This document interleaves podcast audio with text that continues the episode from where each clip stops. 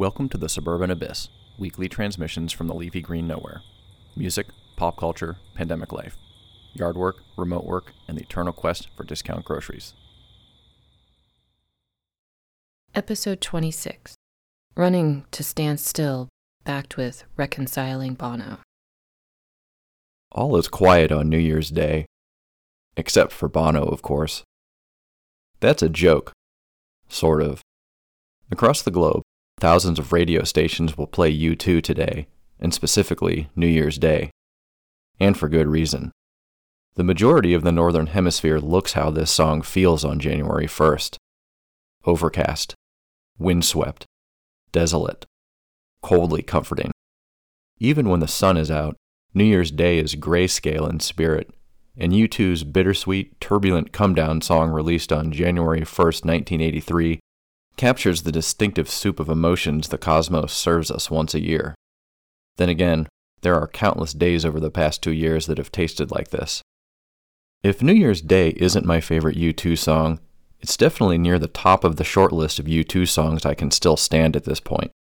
I can't say U2 was ever even a top 20 band for me, but I did spend a fair amount of time with them as a teenager, mostly with the first three albums. Like the police, I initially absorbed U2's music through osmosis, or rather the walls of my brother Travis's bedroom, and the jagged post punk rhythms and barren sonic landscapes of Boy, October, and War still resonate with me. Travis was 14 when War was released in February 1983, and two years later, U2 would be his first concert when the band played Richfield Coliseum during the second North American leg of the Unforgettable Fire tour. Long before U2 became the biggest band in the world, U2 was the biggest band in Travis's world, and the influence on his fashion style and early spiritual development was evident. It's safe to say that his relationship with U2, even if it's only acquaintances at this point, has made a positive impact on his principled life. I never got that far with U2, and the further I got into adulthood, the more and more Bono bugged the hell out of me. And at a certain point, I traded in all of my U2 records because I couldn't listen to them without seeing Bono in those goofy ass fly glasses and thinking about what a turd he had become post Joshua Tree. Bono's an easy target, of course. He's mega rich and mega famous, and he got there, through no fault of his own, by being mega talented. He lampooned megalomaniacs until he turned into one. He and The Edge have two of the worst rock star names in the history of popular music, and it's only been easier over time to poke holes in the silliness of their personas and audaciousness of their endeavors. Especially The Edge, who tried for more than a decade, unsuccessfully, to spearhead what was described as an environmentally devastating development of five wretched mansions on a 150 acre bluff in Malibu overlooking the Pacific Ocean. By comparison, partnering with Apple to force feed 2014's Song of Innocence to 500 million iTunes users now feels harmless.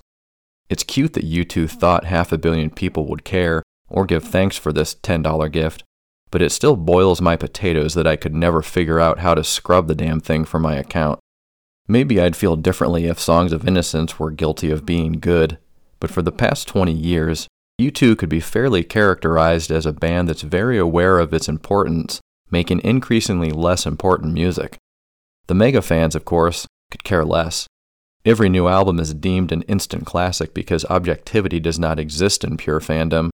But there's a sense among critics and casual listeners like me that these four lads from Dublin are content to rest on the laurels of their legacy and put more energy into pet projects and business deals than turning universal human truths into deep, shimmering pop songs. I've been thinking a lot about loyalty lately, which is either the byproduct of our cross country move back to my homeland, or simply my age, or both. Specifically, I've been thinking a lot about my own loyalty, or lack thereof, to everything and anything in my life, be it a person, place, or a thing like a band, while I run. Running has been a lifeline for me during the pandemic. It was a big part of my routine before the shutdown, but since March 2020, I've logged more miles and worn out more sneakers than any other time in my life, and in the process, I've shed a dog pile of figurative and literal skin. I didn't find running until I was 24, and only as an escape hatch. I had just quit my first newspaper job out of college and took a ferry boat from Portland, Maine to Nova Scotia for a five week French language immersion program at University St. Anne in Church Point. At the start of the five weeks, students were required to sign a document stating they would only speak French for the duration of the program in the classroom, in the dorms, everywhere on campus. And I walked into this with next to no knowledge or understanding of the language. I certainly could not speak it, and signing that pledge effectively tied my tongue. Those first two weeks of the program were among the most challenging and frustrating of my life.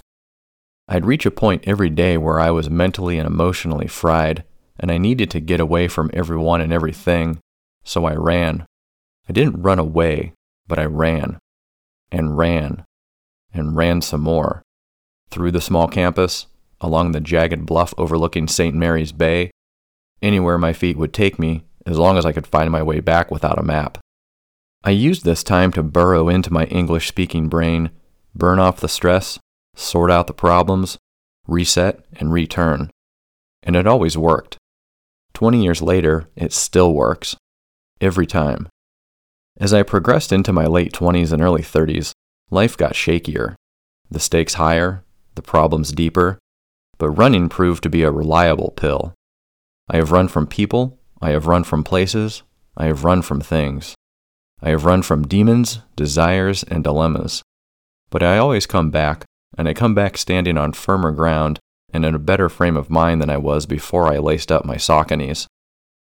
I share with Bono, like many listeners who have gravitated to U2, a certain restlessness of spirit.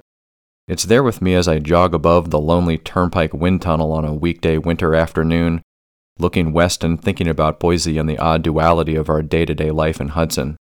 It's there when I'm running through a sun speckled thicket on a summer's day, wondering if I am on the chase or the one being chased, if I'm Alice or the rabbit, or both.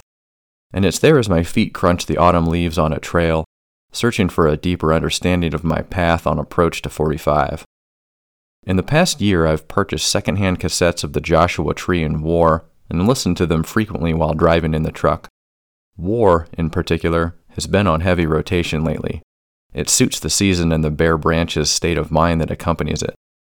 These purchases were, in effect, a way for me to give Bono a second chance, to reconsider my stance as I soften on things like stances, and I relearned how to love these albums by taking them for what they are, on their own, without allowing my standalone enjoyment to be colored by what came later.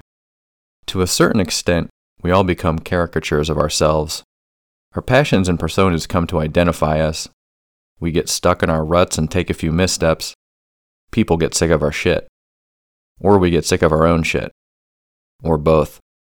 A few days ago, my wife Erica shared with me a quote from psychology writer Heidi Priebe that says, To love someone long term is to attend a thousand funerals of the people they used to be, the people they're too exhausted to be any longer, the people they grew out of, the people they never ended up growing into but it is not our job to hold anyone accountable to the people they used to be.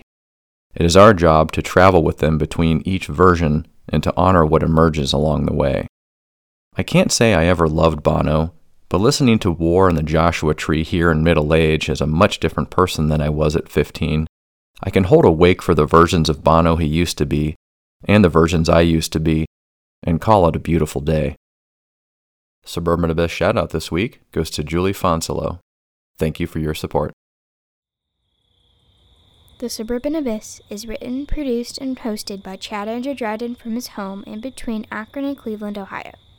Visit thesuburbanabyss.com to access archives, contribute to the tip jar, sponsor an upcoming episode, or read this week's transmission in block form. Thank you for listening.